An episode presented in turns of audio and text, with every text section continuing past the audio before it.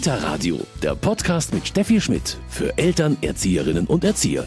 Lust statt Frust in der Kita. Bei mir ist Martina Helms-Pöschko, Referentin für Religionspädagogik und Psychomotorik. Sie macht viel Leitungscoaching und Supervision für Teams. Frau Helms-Pöschko, da gibt es schon einige Schritte, wie man vielleicht wieder mehr Lust statt Frust bekommt. Ja, auf jeden Fall. Es gibt eine Fülle an Möglichkeiten, wie die Lust einziehen kann und wie der Frust äh, wieder ausziehen kann und wie man einfach die wunderbarste Arbeit auf der ganzen Welt weiterhin attraktiv und lustvoll gestalten kann. Und genau darüber sprechen wir heute hier im Kita Radio. Mein Name ist Steffi Schmidt. Schön, dass Sie dabei sind. Lust statt Frust in der Kita.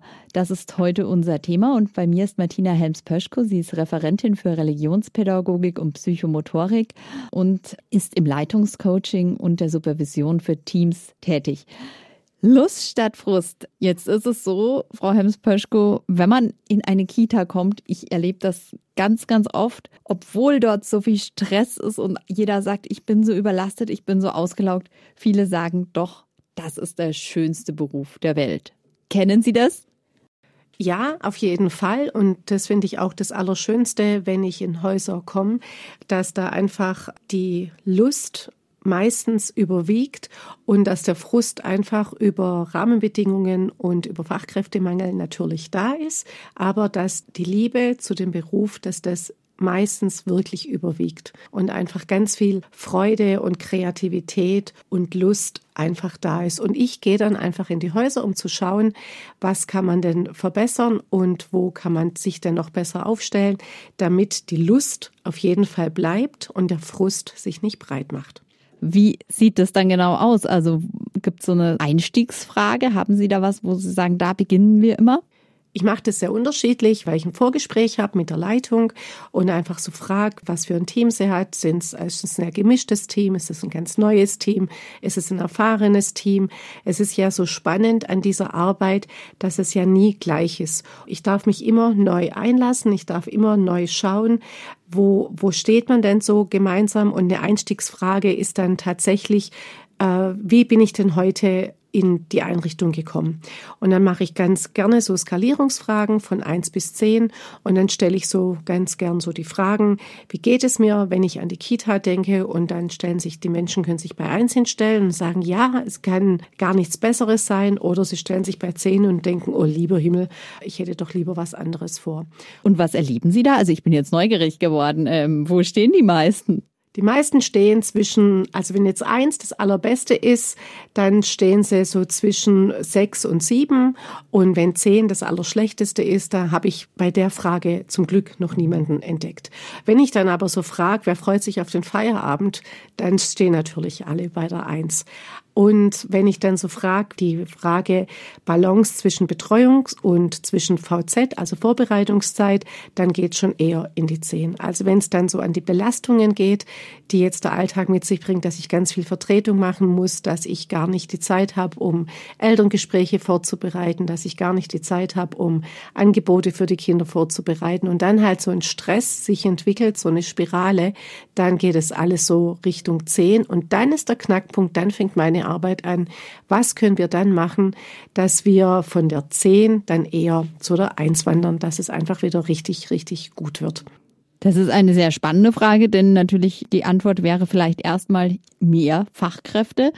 Die haben wir aber nicht. Da brauchen wir andere Schritte dahin. Wie kann der Einzelne oder zumindest die einzelne Einrichtung daran arbeiten, dass es eben mehr zur Eins hingeht?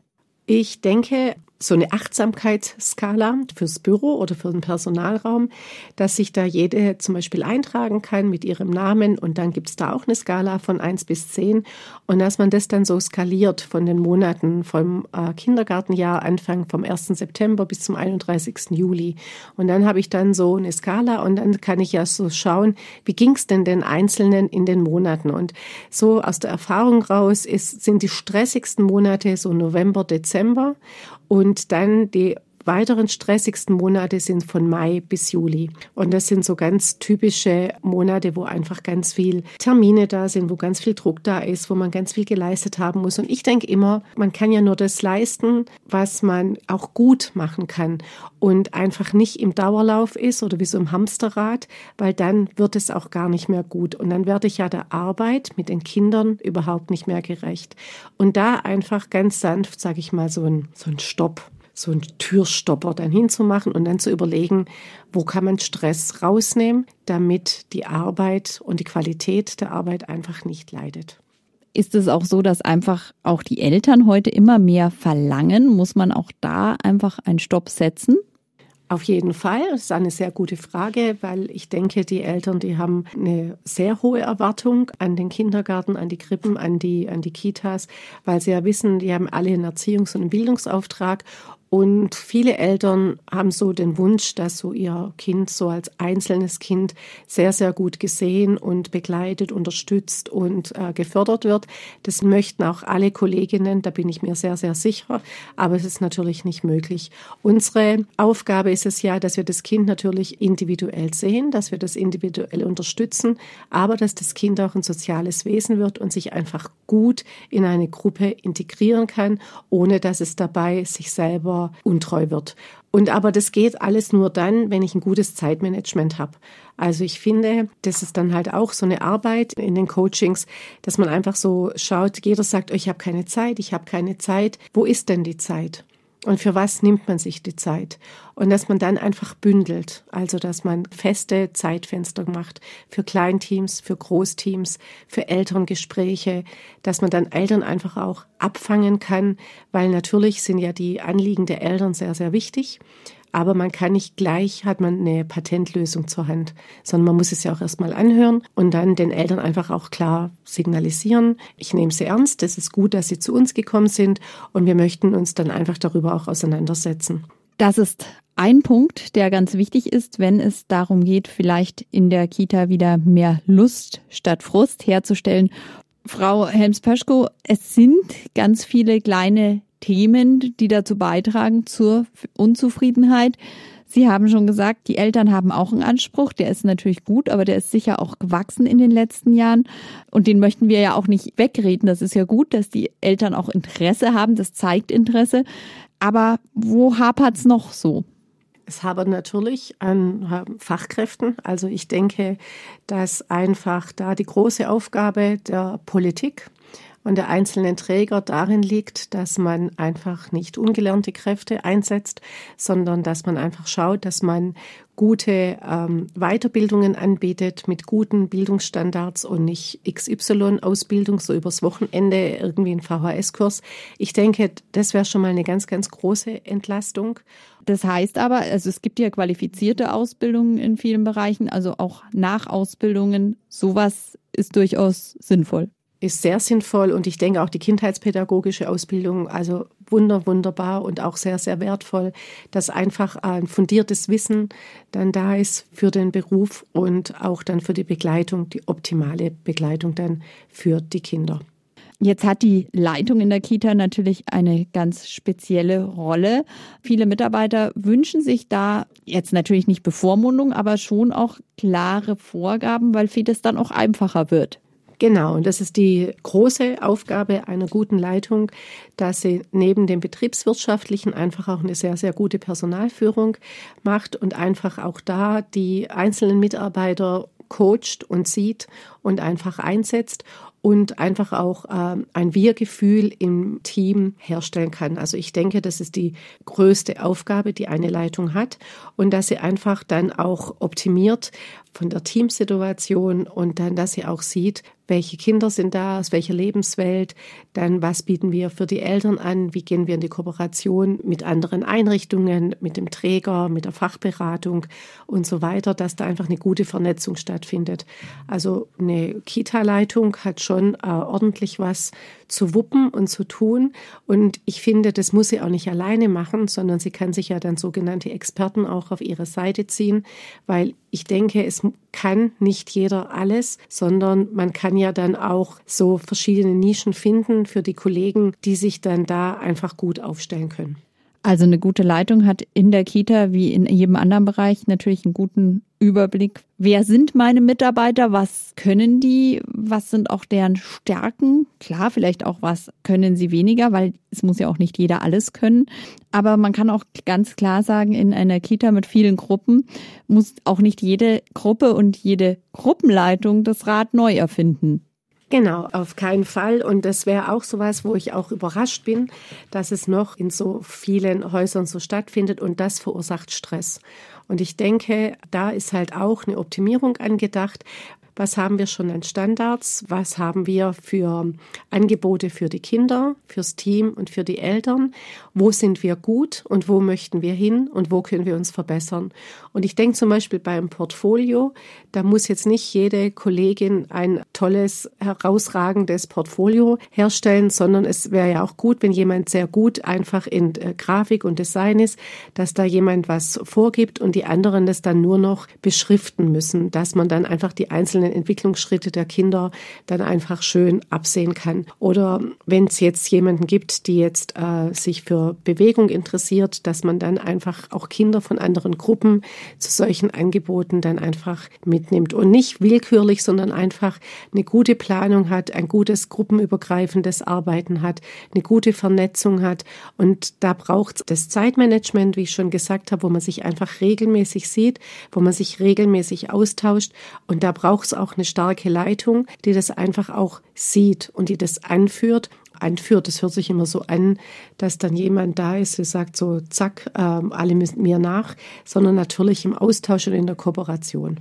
Und die auch Zeit dafür hat. Daran mangelt es ja auch ganz oft. Also die Zeit, denke ich, die kann man sich auf jeden Fall nehmen. Und bevor man sich zum Beispiel im Team immer zusammensetzt und überlegt, welche Gestaltungsangebote man macht, wäre es doch besser, einfach zu schauen, welche pädagogischen und qualitätsmäßigen Standards haben wir denn schon und wo möchten wir hin. Und die Zeit einfach füllen mit pädagogischen Anliegen und sich einen Plan B auch machen, wenn ich zum Beispiel nicht alle Leute im Haus habe, dass ich dann auch nicht alle Angebote machen kann und auch das transparent mache, damit einfach die Lust bleibt und der Frust keinen Einzug hat. Frau Hems-Pöschko, wo erleben Sie denn ganz viel Lust, wo Sie sagen, das funktioniert da in der Kita schon ganz gut? Gibt es da so Bereiche, wo Sie sagen, da ist es häufiger der Fall? Ja, was ich erleben darf, das ist, dass sich die Mitarbeiter einfach untereinander sehr, sehr gut verstehen und einfach sehr gerne miteinander arbeiten. Und dass man sich da gegenseitig so die Bälle zuwirft. Was mache ich, was machst du? Oder dass man dann einfach so von der Raumgestaltung, vom pädagogischen Alltag, dass da einfach ganz viel passiert, wenn sich ein Team gut versteht und dann einfach auch gemeinsam sich so auf die Reise macht und man sich dann gegenseitig ansteckt, weil man dann einfach so viele Ideen hat und dann das Jahr ja doch nur 365 Tage hat. Das darf ich auch erleben, ja. Das heißt aber, ich schaue mich vielleicht auch mal um, wo geht's mir gut? Das kann ich ja auch in der eigenen Einrichtung tun. Nicht immer ist ja vielleicht die direkte Kollegin, die ich jetzt schon äh, jahrelang habe, ähm, das perfekte Pendant und vielleicht ähm, möchte ich auch allgemein mal in einen anderen Bereich reinschnuppern. Ich denke auf jeden Fall. Und da sind auch Hospitationen innerhalb eines Hauses auf jeden Fall sehr, sehr wertvoll und sehr notwendig, dass man da einfach schaut, mit welcher Altersgruppe kann ich denn auch besonders gut arbeiten und welche Ideen bringe denn ich mit und wo habe ich meine Nische, dass ich mein Angebot oder mein Projekt einfach gut anbieten kann. Und das muss ich versuchen. Also ich denke auch, manchmal muss man aus der Komfortzone raus, um sich einfach weiterzuentwickeln und gemeinsame Ziele zu entwickeln. Und das geht ja dann auch zum Beispiel innerhalb eines Hauses. Da muss man ja auch nicht 30 Jahre in einer Gruppe sitzen, sondern dass man sich auch auf den Weg macht. Wie arbeiten die anderen Kollegen? Wie ist denn da der Tagesablauf oder ist der Tagesablauf in allen Gruppen gleich? Also da bedarf es ja, dass man einfach alle Karten auf den Tisch legt und dann gemeinsam überlegt, wie wollen wir es denn und wo fühlt sich auch jeder Einzelne wohl, damit er eine gute Arbeit leisten kann. Jetzt ist es so, Frau Helms-Pöschko, dass viele Einrichtungen denken auch ähm, heutzutage mit finanziellen Anreizen für Kollegen, die andere Kollegen werben oder vielleicht auch die Mitarbeiter selbst, kann man viel erreichen. Das ist aber doch, zeigt sich eigentlich so in vielen Bereichen, nicht nur in der Kita, eine sehr, sehr kurzfristige Lösung die 1000 Euro Bonus, die ich da bekommen habe, die sind schon recht schnell wieder weg und dann ist der Frust vielleicht trotzdem wieder da. Also finanzielle, sage ich mal, Entschädigung ist nicht alles. Nein, auf keinen Fall. Also ich glaube, so im sozialen Bereich ist es wirklich alle ein großes, großes Anliegen, dass sich die Mitarbeiter wohlfühlen, dass sie gesehen werden mit ihren Stärken, mit ihren Ressourcen, dass sie sich gut einbringen können, dass sie Wertschätzung erfahren vom Kollegium, von den Eltern, vom Träger. Das denke ich, das ist was ganz, ganz Wichtiges. Und wie Sie es auch gerade gesagt haben, die 1000 Euro sind doch schnell verbraten und dann sind sie weg und wer weiß, wo ich dann da lande. Und es braucht einfach eine gute Begleitung, ein gutes Hinschauen. Und es ist wie eine lange Reise. Und man hat mal bucklige Wege vor sich, man hat mal enge Wege vor sich, man hat mal einen Staudamm vor sich.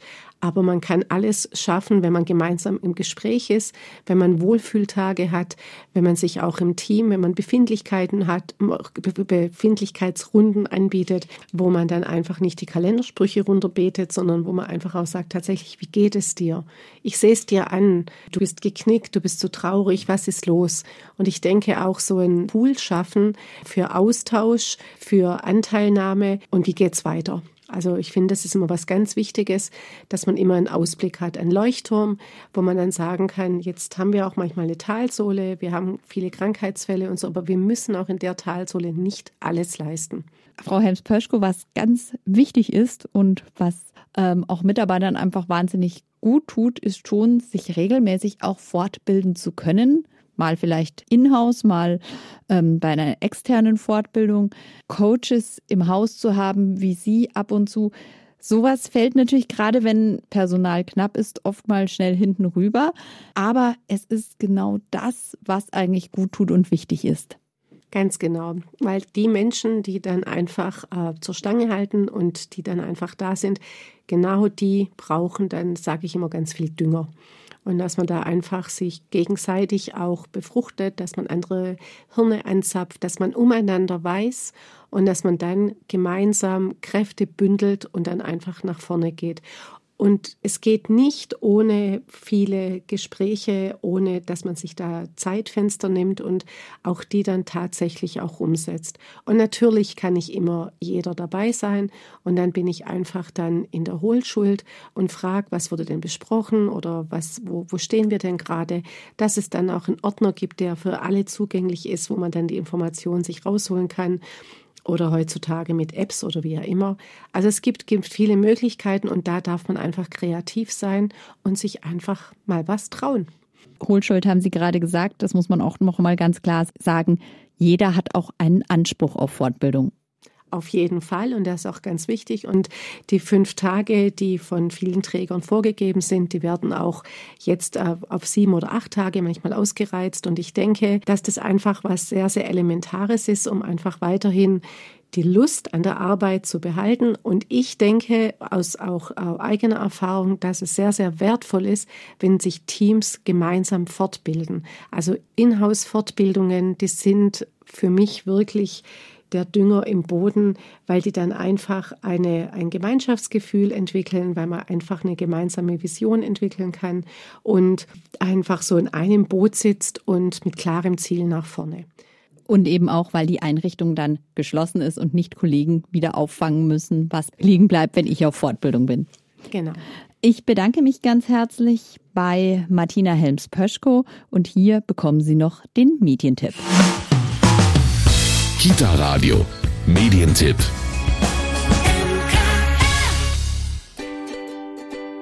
»48 Impulse für wertschätzende Teambesprechungen«.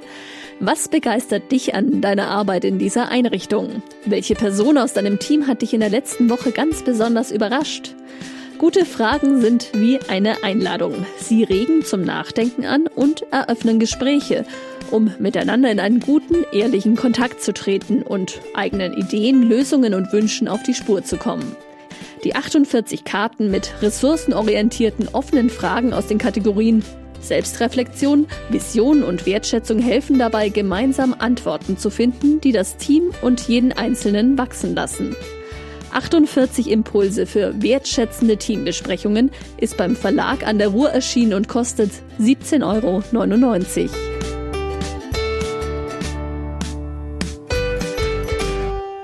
Das war's mit dem Kita-Radio für heute. Mein Name ist Steffi Schmidt und ich freue mich, dass Sie heute dabei waren. Kita Radio, ein Podcast vom katholischen Medienhaus St. Michaelsbund, produziert vom Münchner Kirchenradio.